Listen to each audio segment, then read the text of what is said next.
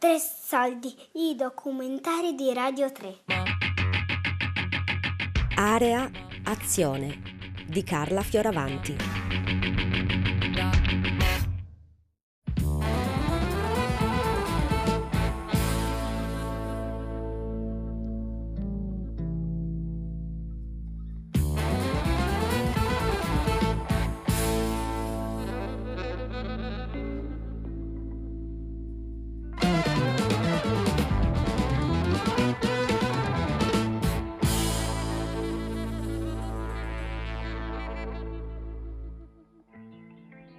Demetrio Stratos aveva dichiarato Gli area si ispirano alla realtà. In Caution c'erano i riflessi della bomba di Brescia e l'ombra di Ulrich Meinhof. In Crack c'è la dimensione della gioia e della rivoluzione, con la Grecia, il Portogallo e il Vietnam liberato. Erano gli anni 70 la ricerca degli area oscillava dalle atmosfere fosche di denuncia politica dei primi due dischi alla svolta decisamente popolare di crack. La strada ideologica non era certo stata abbandonata, tantomeno gli elementi di rottura politica. Eppure la ricerca musicale cominciava a promettere delle svolte imprevedibili nell'evoluzione strumentale e vocale degli area.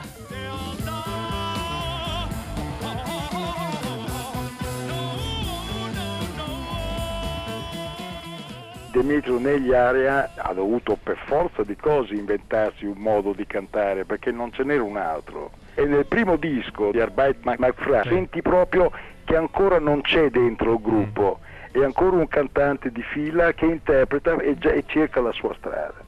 Pare che suonava anche lui l'organo, ma la sua cultura non era direttamente jazz, ma anche lui veniva dal mondo del rock o del rhythm blues. Dovevi sentirlo cantare i pezzi di Ray Charles per capire di chi stiamo parlando. Ma su Demetrio si può dire in realtà parli di lui e parli di lui come musicista, bisogna dire in quale periodo della sua vita, perché io l'ho conosciuto da fan e se lo conoscevi allora conoscevi un ragazzo esuberante con gran voglia di divertirsi. Pochi anni dopo già col gruppo di inglesi il suo repertorio era già completamente differente, si avvicinava ai grandi pezzi internazionali perché le sue doti vocali a questo punto cominciavano a avere spazio, delle canzonette gli stavano sempre più strette. A quel punto entra negli Area. Area è un gruppo dalla forte vocazione strumentale, che non amava molto né la voce né le parole. Quindi lui alla fin fine si trova oltre l'assurdo che pur essendo il catalizzatore dei vari musicisti, perché i musicisti entravano nel suo gruppo, trovò per un momento strano a essere di troppo e lui si fece valere, ci dimostrò che la voce anche nel nostro tipo di sperimentazioni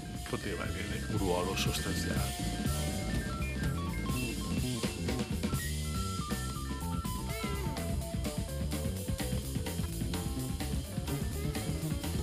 Però lui aveva un suo mondo interno che forse che non aveva neanche scoperto fino in fondo. Ha incominciato a tirare fuori delle ballad in greco, dei fraseggi molto etnici, molto greci. No? Poi io avevo vissuto 12 anni in Tunisia, quindi avevo la musica araba che mi girava nella testa, che conoscevo molto bene, la musica greca ovviamente, il jazz. Eravamo ragazzi con tantissime cose dentro di noi, tantissime esperienze già fatte ed è stata quella forse la grande forza degli Ara, è stato il fatto di avere musicisti che avevano radici diverse, che però ognuno riusciva a esporre le sue idee. Si trova a essere cantante in un gruppo che non fa canzoni e quindi i suoi erano interventi strumental vocali intanto per il fatto che suonasse l'organo bene aiutava parecchio. Tante volte la parte cantata erano dei camei o erano delle piccole parti inserite in un divenire molto complesso e articolato Sporche di paura che si nascondono nel buio.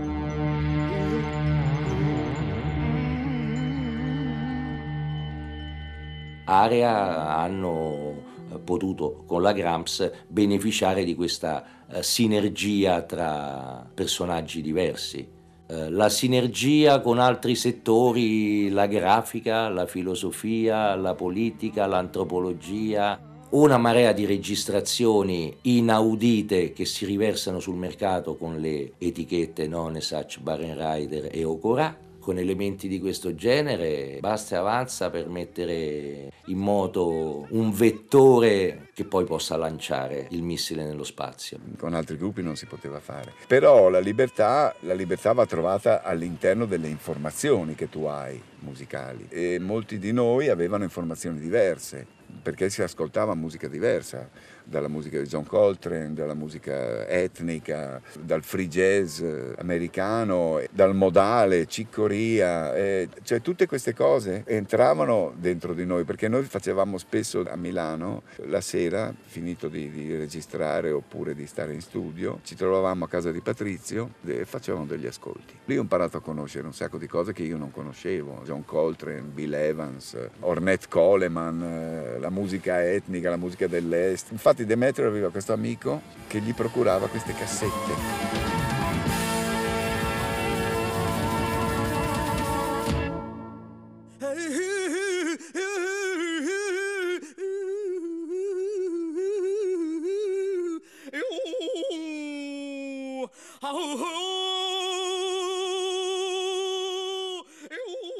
C'era questo gioco di trovare delle cose, metabolizzarle e produrle all'interno del gruppo. Quindi, che so, una delle prime cose era lo yodel. Lui si appassionò allo yodel, ma tra l'altro non direttamente ascoltando la musica dei Pig Bay che fece in seguito, ascoltando Leon Thomas, un cantante americano nero. E quindi lui sentì questi yodel strani di Leon e rimase colpito. Poi approfondì, allora risalì e trovò la musica delle foreste pluviali del Centrafrica. In quel periodo c'era un cantante americano che si chiamava Lion Thomas che usava già lo yodel e secondo me questo è, è stato uno degli ascolti che Demetrio fece. E quindi esaurito quello, dopo incontrò la musica dei mongoli a Cuba, mentre eravamo direttamente a suonare là nel Festival Mondiale della Gioventù e lì c'erano dei mongoli che cantavano e Demetrio rimase molto colpito, già riconosceva un po' queste tecniche che poi lui chiamò diplofonie.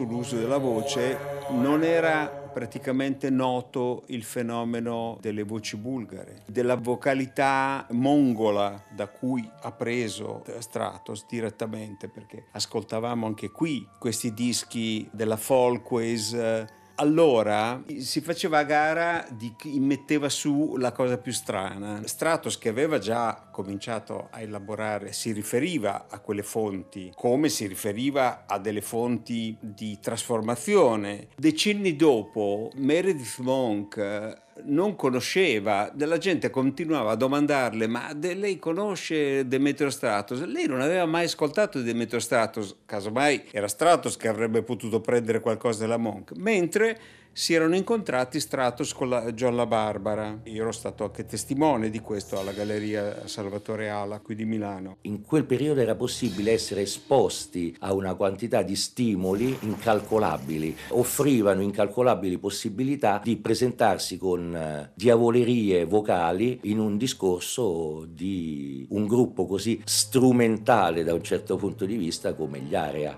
Era la quinta voce.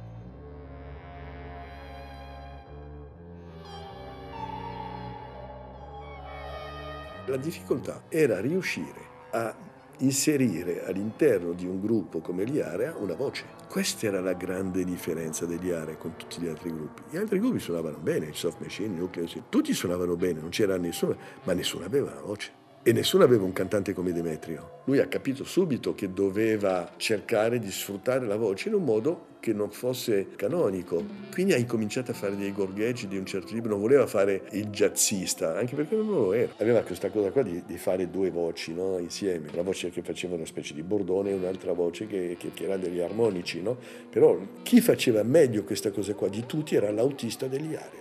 Questa è una cosa che arriva dagli indiani, è una cosa dei tibetani. Comunque questo autista degli area faceva venire queste due voci contemporanee, ma lui lo faceva pazzesco, si, si sentivano perfettamente. E Demetrio, che era gasatissimo per questa cosa, ci provava dalla mattina alla sera, lo faceva bene, aveva imparato a farlo benissimo, ma l'autista degli area ha sempre fatto meglio di lui. E lui diceva, porca miseria, questo non, non gli frega niente, lo fa così, io ci studio 10 ore al giorno e non riesco a farlo come lui.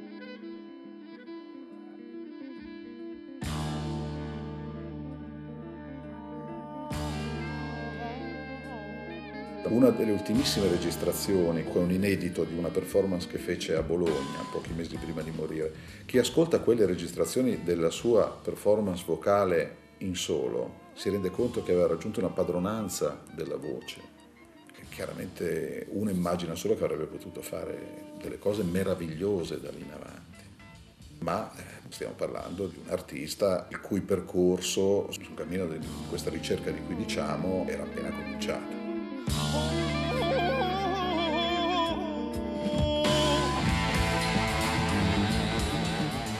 C'era una passione per il progressive rock in cui le cose più punta di diamante erano i ritmi asimmetrici. Ora Stravinsky era passato di là, però appunto nel caso di Demetrio invece è stato tutta un'altra cosa. Lui poi alla fine ci è arrivato alla musica contemporanea, alle persone che, che, che erano le persone di punta nella, nella ricerca musicale.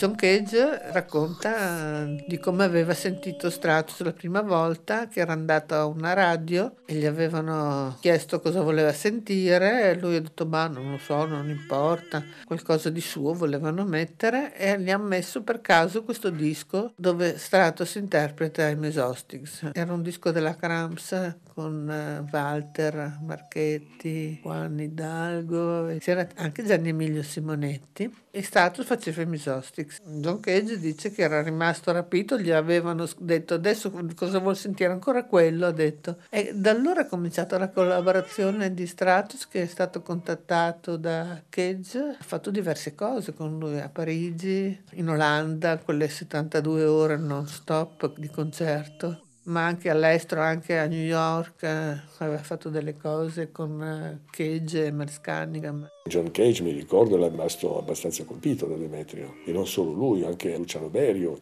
Cathy Barberian per esempio, con chi lui stava, aveva un certo rapporto, da quello che mi raccontava così, e lì lui avrebbe potuto dare un senso artistico a tutto questo. Quando andò da Katie Barberian, lei disse, ma tu non, lui voleva prendere lezioni da lei, lei disse no, tu ti rovini la voce se vieni con me, perché tu hai un altro tipo di vocalità, quindi vai avanti così. Non bisognava insegnarli a cantare, casomai bisognava, aveva bisogno di un buon foniatra, cosa che non si usava all'epoca. Quello serve, non uno che ti insegna a cantare, uno che ti insegna a non sforzare nel modo sbagliato. E poi il valore, per il fatto per cui noi parliamo ancora di, di Stratos, perché, perché, lui lavorava sul suono, non sulla musica. La musica cambia, cambiano i generi, ma il suono no, il suono è qualcosa di assoluto. Quindi quando tu lavori sul suono, poi lavora su qualcosa che rimane sempre. E se quel suono è vocale, allora è ancora più potente per noi. Quella cosa lì diventa la cosa più importante al mondo.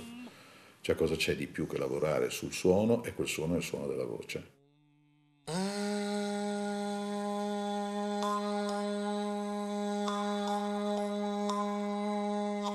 Io sapevo fare solo il canto difonico, non avevo altre e non avevo nemmeno aspirazioni di fare granché. E mi trovavo in questo gruppo, mi divertivo. Era l'unico gruppo prima materia in cui si andava in giro con se stessi e basta, non bisognava portare altoparlanti, mixer, microfoni. Il mio lavoro di musicista tendeva molto verso l'improvvisazione jazzistica. Io questo mondo l'ho frequentato attraverso però l'altro mondo. Per me il silenzio di Cage ha un grande significato, però io non mi siederei mai su un palco con un catino in smoking a lavarmi i piedi, non, non, non mi interessa. Preferisco leggere dei libri che parlano d'altro.